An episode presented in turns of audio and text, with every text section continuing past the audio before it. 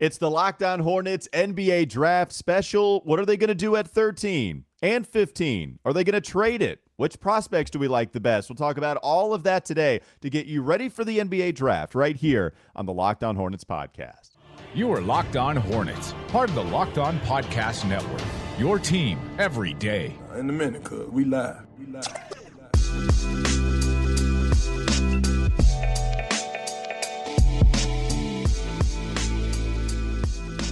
It is Locked On Hornets, a part of the Locked On Podcast Network, coming at you for really, to us, the second straight time. We are putting this out there back-to-back. We're recording back-to-back. We're going to be putting this episode out on the Thursday morning, and once we do that, we're not exactly sure if Mike D'Antoni is going to be the head coach of the Charlotte Hornets, and so this is what happens. We are traveling. We have very busy Thursdays. The problem is, we can't do a show in the morning, but we can do it after the draft. And so we are going to be there for you during the NBA draft right afterwards. We'll talk about what they decided to do, trade it, use the picks, both of them, just one, all of those different outcomes. We are going to talk about it. So many options. So many options. And then we're also going to put that out there on the stream Friday too. So if you miss it Thursday night, you can still catch it on Friday. We'll be joining, I think I'll be joining Locked On NBA once they go through the entire draft. And so you can still access us in a lot of different ways. I have a wedding tomorrow or Friday. I have a baby. Yeah. You know, look, it's a whole bunch of different stuff going on in our lives. So that's why we're doing it this way. Sorry if my D'Antoni news breaks. Well, it probably will. If something happens, we'll hop back on here. I'll hop back on here. We'll figure it out. Okay. We'll figure it out. There you go. I give the people what they want. They listen, you do. YouTube fam knows. I don't. I'm on it. You're the professional. You go on WCNC. Right. You go on Locked On NBA. I'm right here with the commenters, with the people. Right, I'm a man of the people. You are. You are a people person, Doug, and I appreciate you for that. We are a part of the Locked On Podcast Network. Follow us on Twitter, Walker Mail, Doug Branson, LOH, show handle, Twitter, Locked On Hornets. Doug, the NBA Draft, it's finally here. Look, man, I love the NBA Draft. Do you still get excited for it like you did as a kid? Or you kind of came into the game a little later, though, right? Like you were, a teenager when you were a fan of the Hornets? No, I was a fan of the Hornets when I was just a wee lad. But then you came back. Once they left, you gave it up, and then you came back after a while, right? Gotcha. Yeah, my first Hornets team was the Glenn Rice variety. It was post the Muggsy LJ era. But yeah, so I like the draft. I love mock drafts. I like the draft. You do. But I like seeing the ball hit the hardwood, and I like game action. Okay, Walker, I enjoy the draft, but it's so much of it is like smoke and mirrors and people trying to fool other people and trades, and all of that can be exciting on the day of. The lead up exhausts me a little bit, and this year more than any has exhausted me because the options are so bountiful for the Hornets because they own 2 first round picks and they've got a big hole at the center position that they need to fill. Can they do it? Yeah, let's talk about that first and foremost. If you are asking the question what the Hornets need to accomplish with this draft, maybe you do trade 13 and 15 for Miles Turner or Jakob Poeltl. Maybe you trade just one of them and then use that other pick. Maybe you use that pick and you draft Jalen Duren or Mark Williams. The common thread there is the fact that all of them play the center position, and it is the number one thing that the Hornets need to address. Even if you trade for a Miles Turner, Doug, I still think you need to draft a center because of the 1 year left on Miles Turner's deal. We don't want to just put a Band-Aid over that position for 1 year, have that player be gone, and then have to address this once again. You need to draft and fix the center spot via tonight, as well as what could possibly take place in free agency, but it starts tonight. 13 and 15, take care of it because we're tired of talking about it. What they need to accomplish in this draft is to give fans some indication as to the direction of this team in the immediate future. Next season, we probably won't have much clarity on the head coaching position as of Wednesday, 11 a.m. Central Time, 12 p.m. Eastern Time. We don't know who that head coach. We might know prior to the draft, but we don't know right now. So the clarity needs to come from the maneuvering that they do in this draft, because you have to remember They've got this big signing that they have to figure out with Miles Bridges. They are not, listen, this team is not going to be a big player in the free agent market. This is their opportunity. If they want to bring in a veteran to anchor the middle of this defense, something that they did not have last season that constantly hurt this team, hurt their potential to even get into the playoffs. They got blown out for a second straight year in the play-in.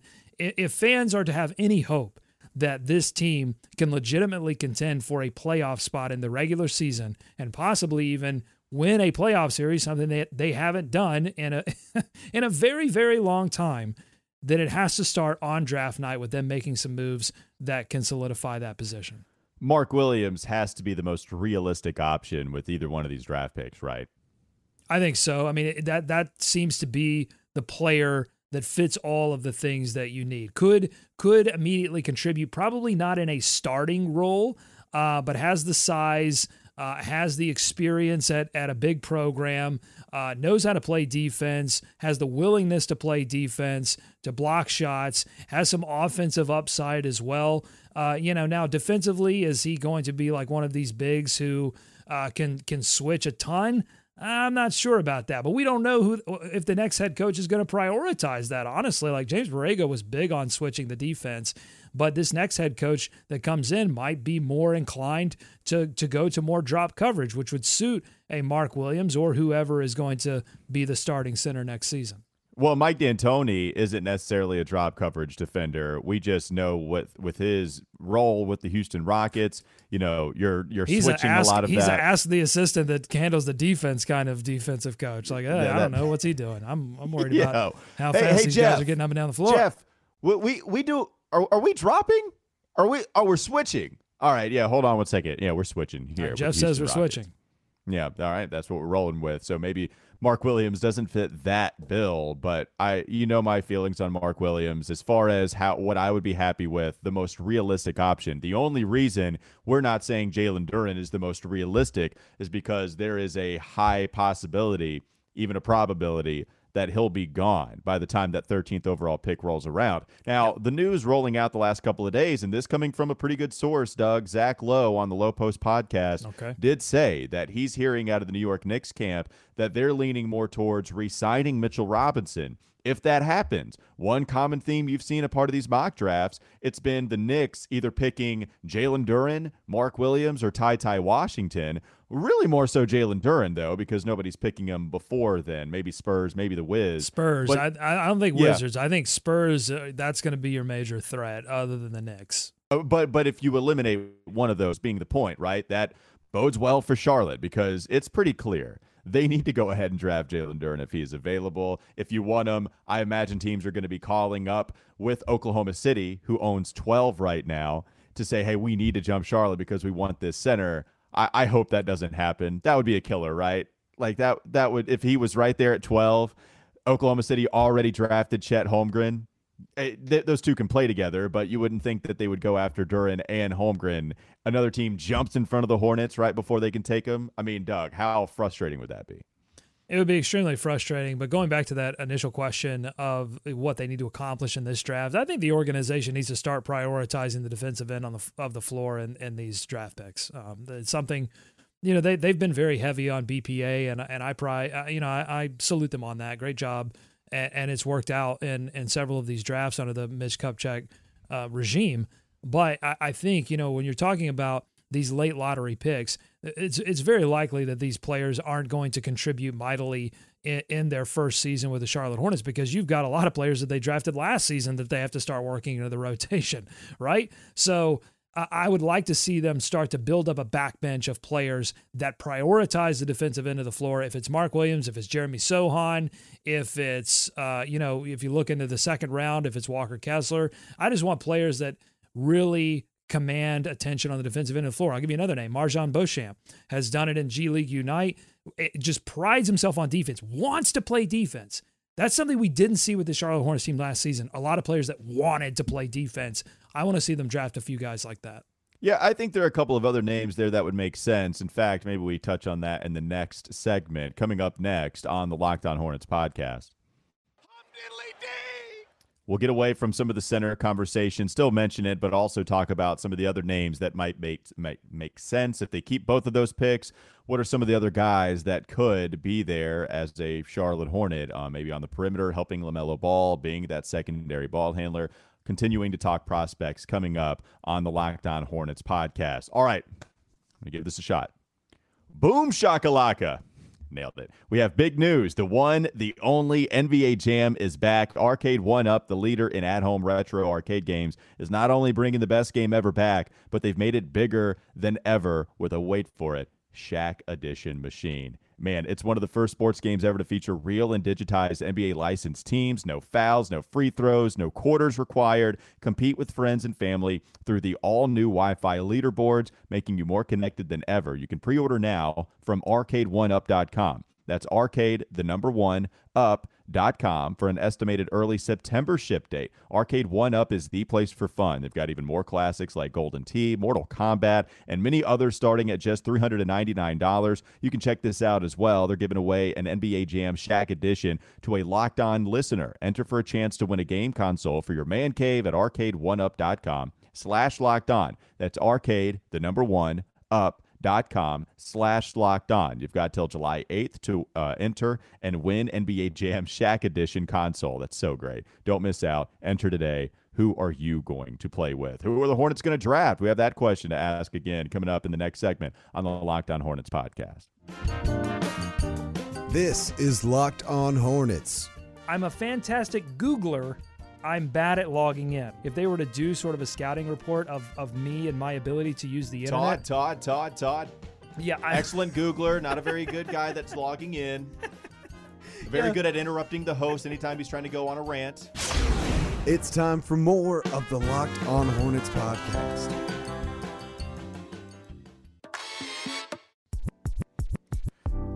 I got a question for you, Doug.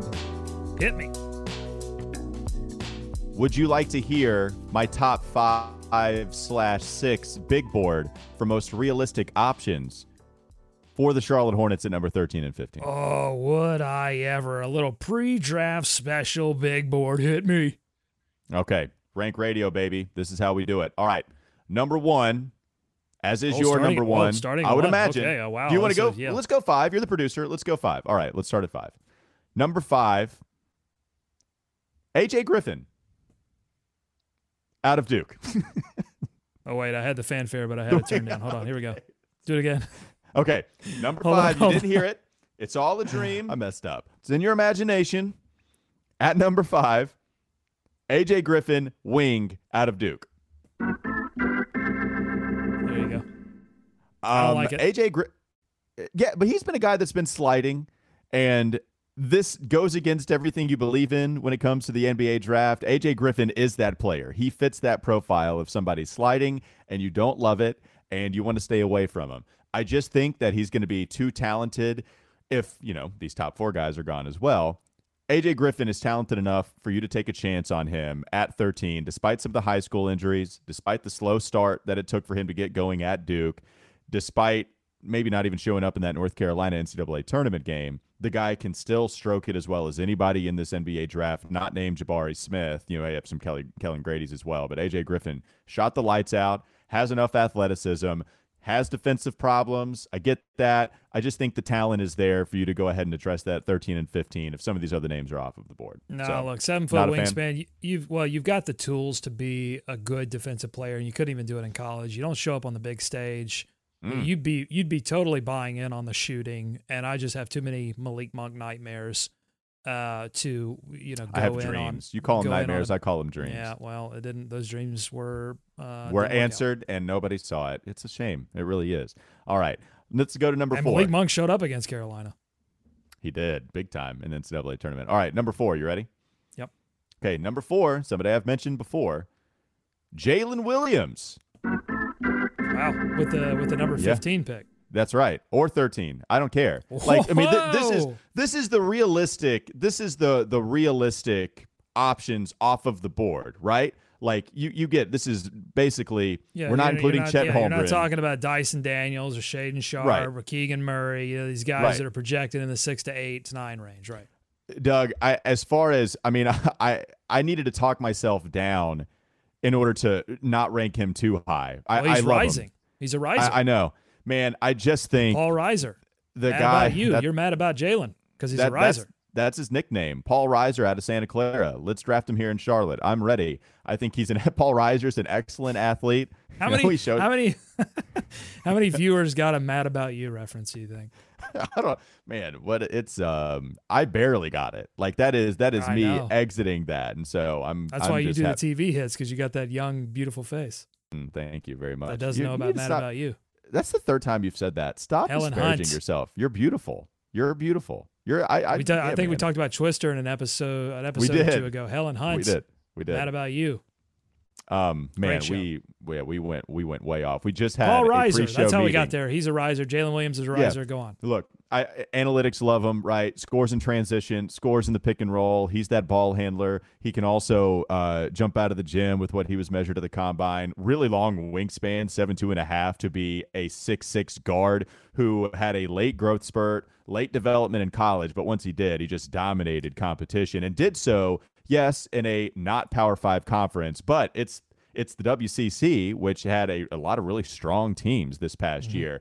At the Combine, in those 5-on-5 drills, Jalen was the best player on the floor. I absolutely love Jalen Williams. I would take him ahead of a lot of other players there where the Hornets are picking. Well, here's a question. If a Jalen Williams or an A.J. Griffin or, let's say, Sohan falls to 13 and they end up making that selection, even if Mark Williams is available to them, do you immediately start to get suspicious that that 15 pick is moving for a veteran center? I think you have to. It better, right? That would be the only way that allows that to be acceptable, because I just spoke glowingly about Jalen Williams, and yet you just can't draft him instead of Mark Williams or Jalen Duren. There's just no way. And there's a couple of other names I'm going to mention too, but you just can't draft those guys a different position unless you bring in a veteran. It is a lot more palatable to bring in one of those other players if Miles Turner or Jakob Poeltl is the center that you traded 15 and salary filler for. But I mean, Doug, imagine not walking away with the center after tonight. That can't happen. Okay. Yeah, I think of the players that I'm looking at here that project either as a great rim protection player or a great wing defensive player, I see a few more guys who could come in and immediately, like next season, contribute off the bench as a wing defender than I got a name for you. Yeah, so that's what I'm saying. Like if the Hornets feel like either Mark Williams is going to drop to 15 and they want to use both picks, or they want to go out and find that guy who can immediately contribute rim protection wise in a trade scenario, I would be more comfortable with them going after a Beauchamp or a Beauchamp, however you say it, and or a Jeremy Sohan, or an Agbaji, who I think is not that's a little bit more of a risk on the defensive end, but certainly is another name that could come in and immediately contribute. All right, number 3, I think he's going to fit that analysis better than anybody else on this list. So coming in at number 3. He's been sliding a little too. I'm going to go Johnny Davis out of Wisconsin. I don't think he's going to be there. I don't think he's going to be there. I think it's close enough to include him in this conversation. I've seen him fall enough to the Hornets and mocks that I think it's okay to include him. If he does fall, then I think that would be great. I think he would be a good secondary ball handler. I like guys that can dribble the basketball and be creative with it. I just think it puts so much more pressure on the defense out on the perimeter. So when we're talking about somebody like A.J. Griffin, the reason he falls, like, wait, you want Jalen Williams above A.J. Griffin? The ball handling ability and the passing is what separates that. Even with A.J. Griffin having some really good, very low turnover numbers, right? It's just that, yes, Duke had a ton of ball handlers on that squad. I understand why that wouldn't take place for him, where you just put him on the perimeter, have him drive and shoot. But there's a reason that he was behind the pecking order from Paolo Banchero to Jeremy Roach to Trevor Keels. Like, I get all that, but Jalen can handle. Johnny Davis can handle. He can create his own shot. He's tough and strong. And also, defensively, can provide a lot of problems, just does a lot of things well. If Johnny Davis falls and you've taken care of your center problem, Johnny Davis is one of the guys that I would have as a yes, win, check that box off. Yeah, it'd be so nice to pair a secondary ball handler and somebody who can contribute on the defensive end next to LaMelo Ball, because it takes pressure off of LaMelo Ball to do both of those things and allows him to play to his strengths. I mean, I think, you know, obviously LaMelo Ball is better off the catch and shoot three than he is off the pull up three. So like I would want him in those situations more next season than he was in the previous season. So, you know, I think that if they have that opportunity to go find that secondary ball handler for the future, somebody to replace Terry Rozier, and maybe immediately if they end up trading Terry Rozier, I think that'd be a good move. Yeah, the efficiency, scary, but also I think forced to take a lot of bad shots with Wisconsin because he was the guy. So I don't worry about that. Plenty of shot makers on this team as it's currently constructed. Sure enough. All right, number two, center position is going to be packaged a little differently. So for this, the context of this conversation, number two on my list is Malachi Branham out of Ohio State. So I love Malachi. Efficiency is just two through the roof with his scoring ability at Ohio State. His 1 year he played, I think he is a very creative ball handler. I think he is good in pick and roll. I think he does an excellent job of getting past guys and kind of having, you know, putting guys on his hip to where they can't get in front of him. The mid-range game is there. He shot well at the rim. He shot 40% from three. Just an extremely efficient basketball player his 1 year at Ohio State. Defensively, yeah, a little scary. I don't think that his defense is awful, though. Like, I think he can come into that. He's not a bad athlete. The test at the combine, he's not exceptional, but he's not bad. I just think he's one of those guys that is really creative offensively, that could help, that doesn't sacrifice a ton on defense. Malachi Branham would be the next on my list. What do you think? Any ideas on Malachi? Well, I put Branham in a category with Mark Williams, and that category is players that I can't get people to say bad things about, and yet they still are late lottery picks. Like I just don't, well, like, and not in my world, right? But totally get that. Like that's what continues like what's to happen. The problem? Like I see, you know, blurbs on Branham that are like, he could be the most talented player in the draft, and it's like, well, why isn't he a top five pick then? And why are you projecting him at 16? I think he doesn't, it's not like he has the best body in the world. The shot's a little out in front, and so maybe people are worried about his ability to shoot from deep. You know, it's not like he's the strongest guy. And so, like, maybe some of the body limitations, the defense wasn't exceptional either. And so maybe that's I'm hearing a lot of meh. I'm hearing a lot of Malachi Branham. That's what I'm hearing. That's a good player hater comp. You don't even want to do it. Don't take my thunder. But no, that's a great one. Malachi Branham is damn good. All right. Do you have any? So this is something we used to do on the show a lot. You have them. You prepare them. I have. Because there's something we used to do on the show where every year the draft would come along, and, you know, everybody would be so high on all of these prospects. And just like we're talking about, Malachi Branham, can't get anyone to say a bad word about him. Somehow he's ranked 18th in this ESPN mock draft. So we were wanting to counter that a little bit with the player haters ball, where we just came up with hater names for these prospects. So Malachi Branham would be an example. Walker, do you want to give one, and then maybe we can get to a few more in the third segment? Yeah, let's do that, and then I'll finish up with my 1B and 1A examples on the guys that I would be most thrilled with, most happy with. So Benny Mathurin has been projected to possibly be a Victor Oladipo comparison, right? Mm-hmm. Yeah. I think it's more like a Victor oh hell no comparison. That's a sick burn. Oh! There you go. Him. Player hater comps. We've got more. All right. 1B, Doug. Pretty simple. 1B is Mark Williams.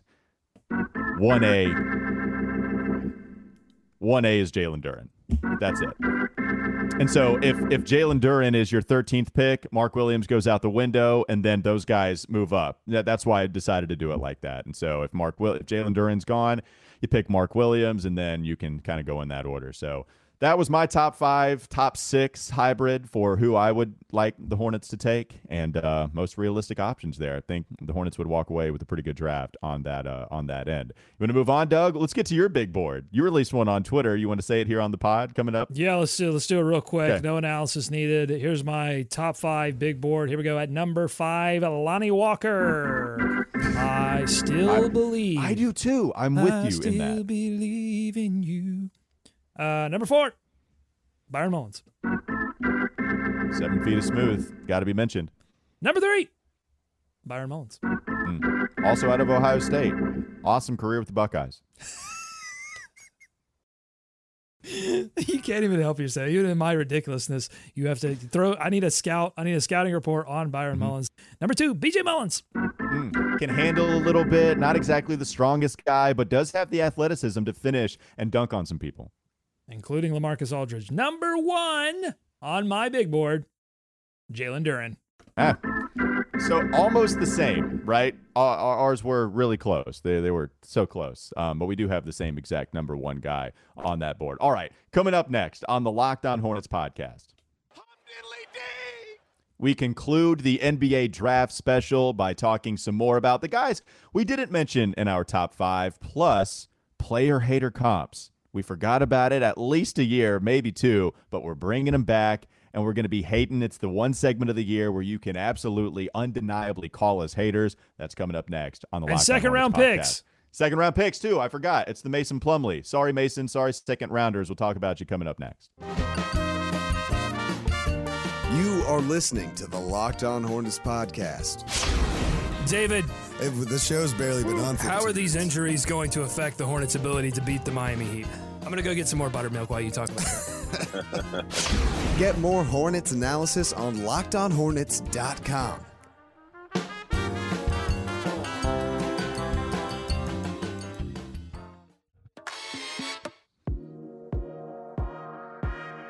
We conclude the NBA draft special. It's going to be fun tonight. Excited for it. Finally, we answer a ton of questions. We'll come on afterwards and talk about it. That will be the Friday episode. I'll also join Locked On NBA to talk about what the Hornets decided to do. I don't know if I'm going to hop on twice. I don't even know what the format's going to be here. Do you think I just probably talk after the 15th pick, Doug? Or are they going to have me on after 13 and 15? I think it's both. Yeah, you're going to be doing some yammering after the 13th and the 15th pick. And if they make a trade beforehand, you'll be called upon. It's all immediate. So if something happens, give it a few minutes and you'll see Walker's face on our YouTube channel, on the Locked On NBA YouTube channel. It's going to be all over the place. Should be a fun time. Should be a lot of fun. Got a lot of hits, man. The NBA draft, it's crazy, especially around the Charlotte Hornets because of what they've been rumored to be doing here and there. But make sure you check us out later on. We're going to be anywhere you get your podcast. All right. Some of the names we didn't mention there, Doug, that we've kind of talked about. So I didn't bring in a Jeremy Sohan. For me, defensively, he does have the ability to be special. He is an athlete. He can guard a lot of different positions, and that would fit. I just don't know if I get the same type of passing feel, dribbling feel from Jeremy as everybody else does. I think we can all agree that Jeremy Sohan doesn't shoot very well. I mean, that's one thing that everybody understands. Maybe I just don't see the offensive upside as much so as everybody else does to coincide with the defensive ability. And I would rather take my chance on some of the players that I just mentioned, a part of the top five, before Jeremy Sohan, who, I mean, maybe it's been like a very slow fall. I don't know if you've gotten that same feel in mock drafts for him. What do you think about Jeremy Sohan? I mean, I like him as a defensive prospect, and whatever you honestly, whatever you think about the offense. If this were a top three pick, then I'd be super worried about it. You know, are we going to find ourselves in another MKG situation? It really is how you view any draft. You view it as an opportunity. Every first round pick, especially a lottery pick, is an opportunity to try to find a hidden gem, to try to find a player that's going to end up, beating all of the projections. Or do you try to go and say, hey, this player has one skill that will translate, and in workouts or in conversations we've had about this player, we feel like that there's a chance that those other skills could come along. But even if those other skills don't come along, this is an easily translatable skill that will allow us to make him a part of the rotation eventually. And I think the Hornets are in that sort of enviable situation that they could make that assessment, because they do have a lot of players that they've drafted in the past that they still have to find minutes for. They've got some veterans. They've got an established core. This isn't a teardown situation where you're going to immediately look to play these players significant minutes. So I think if you can find in one of these first-round picks an opportunity to take a player that has one translatable defensive skill, then I'm okay with it, with the chance being that that player never turns out to be much offensively. So you talk about Jeremy Sohan. I feel like I need to call him Jeremy No Chance. That's what I would do. With Jeremy. Player hater comps. We're here all segment. Ochai Agbaji, also not in my top five. You just have this undeniable feeling that he is going to be taken by the Charlotte Hornets because he feels like that kind of pick. And I don't know if I can disagree with you. We've just seen it so many times. He does feel like a Hornets pick. It does. I mean, I tell you, I've been dreaming about it. It's been, I wouldn't say haunting. It's just something. Agbaji comes to me in my dreams and he's got a Hornets hat on. And so I believe it. I think it's going to happen. And I wouldn't, if Agbaji suits up for the Hornets next season, I think there are better scenarios for the Hornets in this draft, but that wouldn't be what I would qualify as a disaster scenario. For me, disaster scenario is an A.J. Griffin situation where they take a player with a lot of offensive upside with very little defensive upside. I mean, you just at some point an organization has to have an awareness of what they've drafted in the past and what that's led to in terms of the construction of their team. I would like them to start looking at players that pride themselves on the defensive end, because that's what this team lacks, a pride on the defensive end. It's not that the players on this team as it's currently constructed have limitations physically on the defensive end. Now, certainly down low, yeah, Mason Plumlee's not like an athletic shot blocker. They've got to find that. But there are players on this team that could be great defensive players and have simply chosen not to this point. I would like to see them draft some players that it's clear they've chosen to be great defensive players so far. Yeah, you talk about the one translatable skill. I do think Agbaji is going to be a pretty good shooter, but if you look at the splits in college, I mean, you can divvy those up in halves, and one, he shot really well, one half he didn't. The defense has kind of been like so-so as far as the team, the team defense rotating, but maybe those are things you feel like can be fixed. I don't think he's a creative ball handler. Don't think he's necessarily the best passer in the world. You are looking for 3-and-D from him, and the three-point shot was streaky in college, and the defense needs to be coached up. So it's like, all right, and he's an older prospect, so I would rather go for a bunch of different I'd rather go for a couple of other names. Doug, you like Tari Eason, though, right? Like, this is somebody that you're kind of interested in, too, that may have fallen out of favor with some of the workouts. But also, Tari, I think, during some media availability, said that his agent and Charlotte have been in contact. He worked out for the Hornets. How would you feel about a really athletic guy, huge, but defensively has some good numbers? I think some of those are fake, but some of this profiles into – I do. What do you think about Tari Eason? I think that, crazy motor, flies all over the floor, explosive athlete, has a lot of those things. And the big question around Tari Eason is can he put all of those things together and actually go out there and have a good basketball game, in terms of IQ, in terms of being where he needs to be? Because, you can in college, a lot of people in the know will tell you, like in college, you can get away with flying all over the floor on the defensive end and making these crazy plays because the offensive talent isn't as, as high as you're going to face off against the NBA. The offensive schemes aren't even crazy complicated. So on defense, you can get away with that. But then when it comes to the NBA, you've got to be a lot smarter on the defensive end, because if you try to make some of those plays, these offenses with ball movement, with athleticism, with getting by you are going to embarrass you. So that's the big question with Tari Eason. I don't see him as like somebody who comes in and immediately contributes. And he's already older. He's over 21 at this point. So yeah, that'd be, yeah. I mean, that'd be a tough one for me. I mean, Tari Eason, I think there's a lot in the right system. There's a lot of opportunity for Tari Eason to be a good player. I don't really ever see him being like a superstar or even a star. So that's my read on Tari Eason. Well, yeah, and just to finish up, the defensive stats I talked about, like kind of being fake. I just think he leaves his man a lot, and I think that's what I'm saying. And that will get what you were saying, exactly. If you can't make that adjustment, and if you're going to bring in D'Antoni, and there's already going to be some questions about the defensive end of the floor in terms of schematics and different things like that. If you're leaving him alone out there to figure out the NBA game, then I'm really scared about Tari Eason. I think you've got to target players who come in with already a pretty good instinct about how to play team defense. There are better options. All right. Do you want to get to your second round prospects even more so? We mentioned them yesterday, but we didn't really get a chance to break them down. And so we haven't this whole time. It's been a blind spot for us, but and not for lack of trying, but simply because there's been so much other news that we felt like we needed to get to that the second round has gotten short. Is it short shrifted or short shifted? Where does the R come from? I don't even know what shrifted means. Am I dumb? Did I just make up? And so it's short shifted. Yes. I don't know. Can you be normally shrifted? Oh, I want to look it up. Short.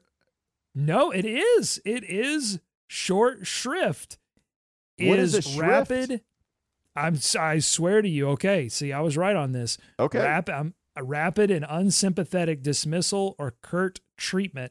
The judge gave short shrift to an argument based. It's not short shifted. It's short shrifted. And that's what the second round has been. I guess I'm dumbfounded. I didn't know that was a word, but there you go. So you think what is being short shrifted here that you mentioned? I forgot why you even brought that up. I brought it up because that's what the second round. Oh, second rounder. That's right. Yeah. Yeah, has been short shrifted. Mm-hmm. So let's get into this second round name. Some guys that I like. If you want to bring up any names. You know, to me, you've got the Hornets have the 45th pick. That's the middle of the second round. This is an opportunity that I think the Hornets can utilize to take a chance on a player.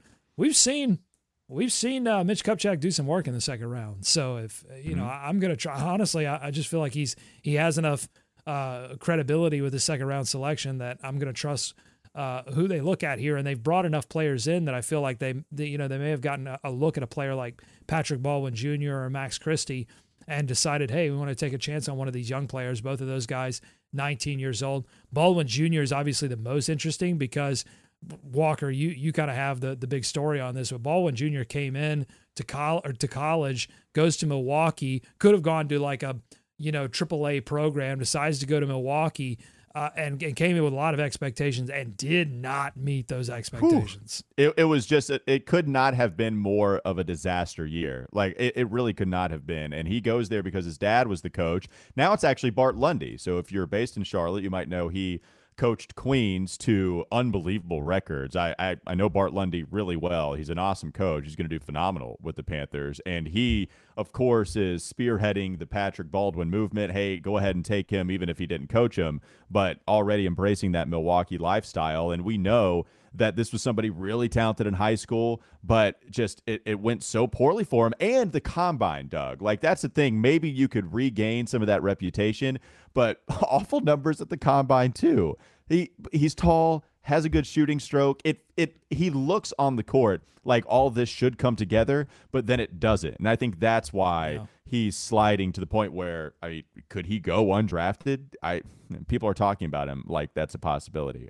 Injuries were a factor in that first year. True. But 6'9", 220, as you said, I mean the physical tools are all there, and you would be betting.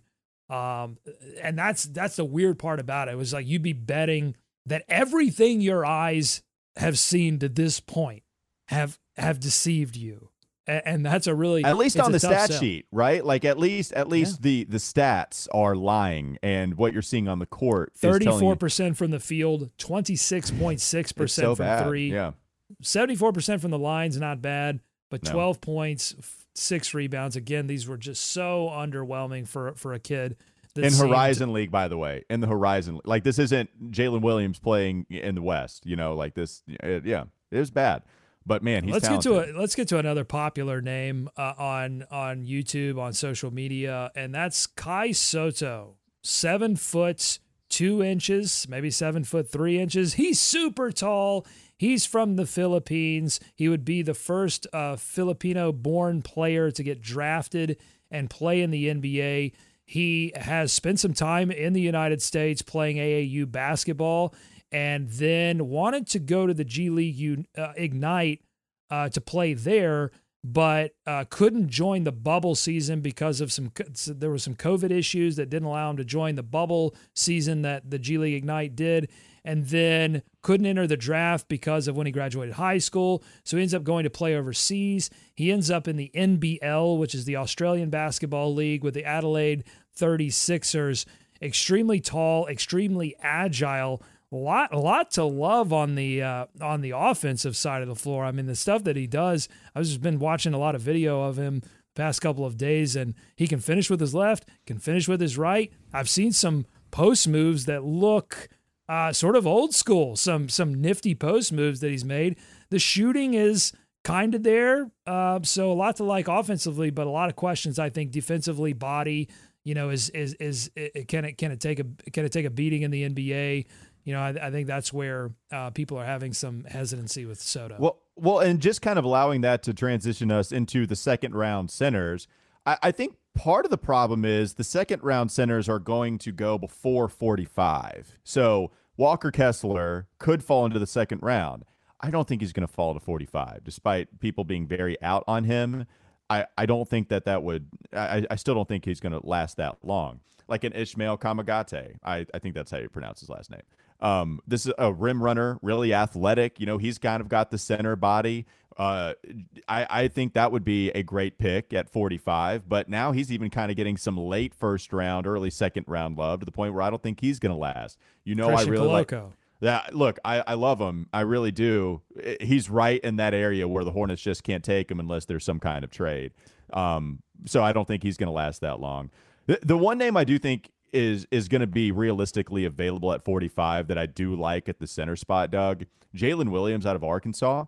I think that's Jalen with the I. Well, with a Y. With a Y. Yeah. Oh. So Jaylin. Okay. Jalen Williams out of Santa Clara is Jalen. Give me. I see. Yeah. It gets a lot of Williams, a lot of Jalens. It gets very confusing. I was watching his film the other day. Like that guy, I don't think he tested well at the combine in some respects. He's 6'10", but cares. Talk about a nice motor. I just think his passing ability is through the roof too. Like there was one play I was watching where he gets the ball in the short corner. Somebody's cutting opposite.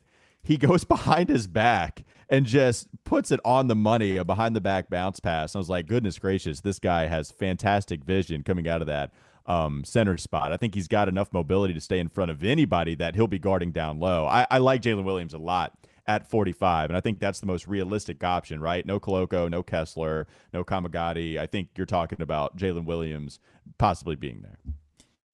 If you don't want to take a chance on Kai Sotto, and I haven't seen a ton of these deeper mock drafts that have him in the second round, although second round mocks to me are just crapshoots. Like you're just putting names in there. Like Kai Sotto could easily go in the second round.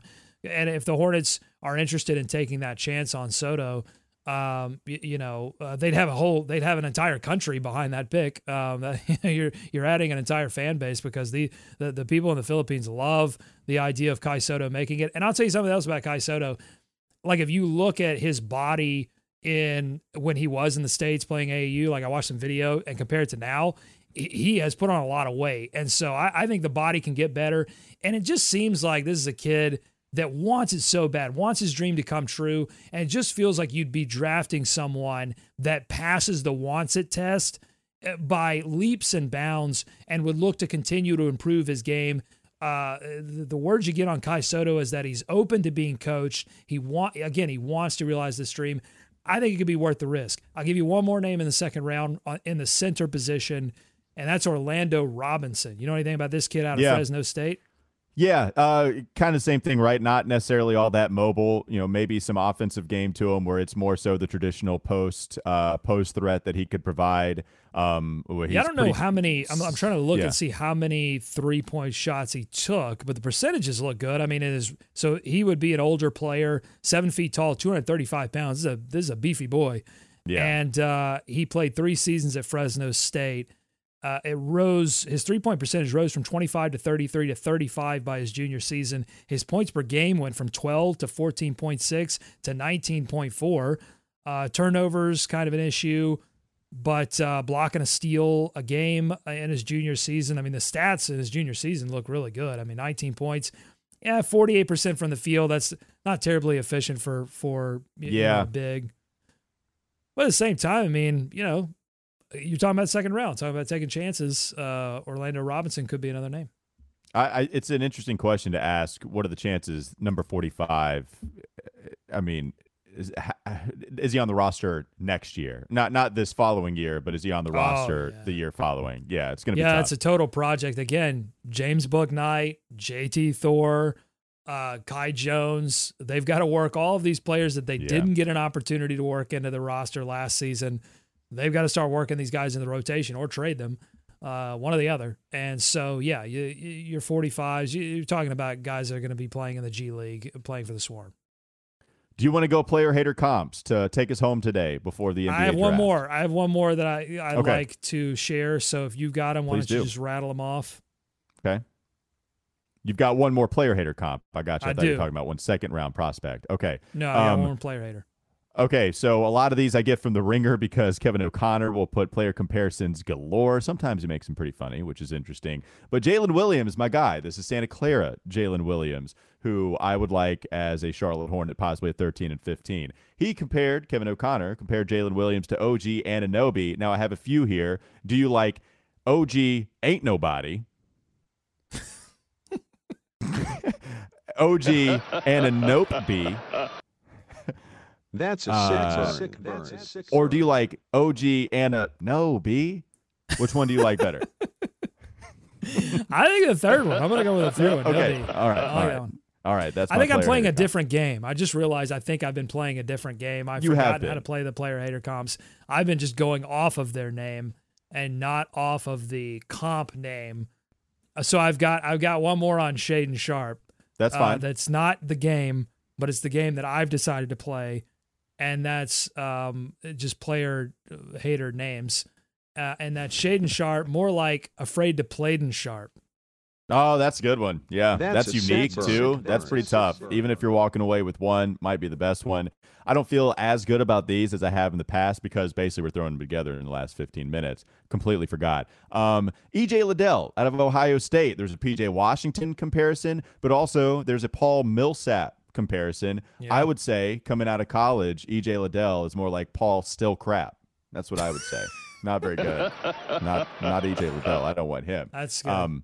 Jaden Hardy. By the way, if any of these players actually end up with a Hornets hat on at the end of the night, we don't mean any of this. We're just fooling around. We mean zero. E.J. Liddell, I actually loved your game in college. Please don't at me, bro. Okay, Jaden Hardy. He was compared to Cam Thomas coming out of LSU. Oh, yeah. No, kind of the same, just chucking shots up. Actually, it's a really good comparison. They are here to shoot, baby. They are going to let it fly. I don't know if he's more Cam Thomas or Sham Thomas. That's a sick burn. I think he's more of a Sham Thomas. Nailed it. Last one, Kennedy Chandler. This one's going to be so bad, but I'm putting it out there. I'm getting it out there. All right. Kennedy Chandler, point guard out of Tennessee. He's fallen a little bit. So I still like him, though. Not in this game, though. Player hater comp. Jameer Nelson has been a comparison for him. I don't think he's Jameer Nelson, Doug. I think he's more like give him a jeer, Nelson. Sorry about that. That's a bad mistake. We're gonna end on that one. That'll do it for your player hater comps here on the Locked On Hornets podcast.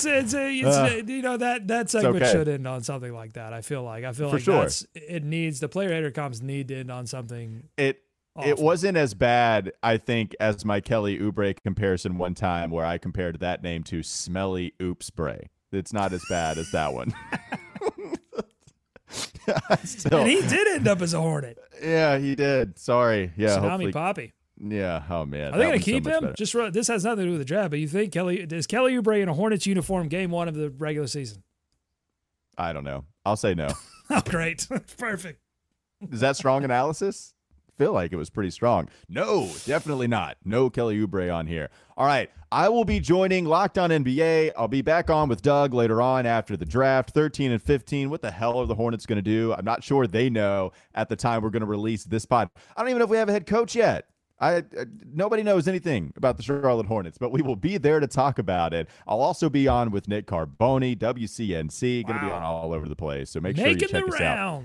Yep, making the rounds big time. Follow us on Twitter, Doug Branson, LOH, Walker Mail, show handle at Locked On Hornets. Now, thanks for making us your first listen every single day. Make your second listen Locked On NBA Big Board. They're going to do a tremendous job. covering the NBA draft. Also, Locked On NBA, going through the draft as it comes about live. Richard Stamen, Rafael Barlow, going to have a lot of the different hosts, a part of the network, on involved with that show. They're going to get you up to date on everything taking place. It's free and it's available wherever you get your pods. We'll see you in a few on the Locked On Hornets podcast.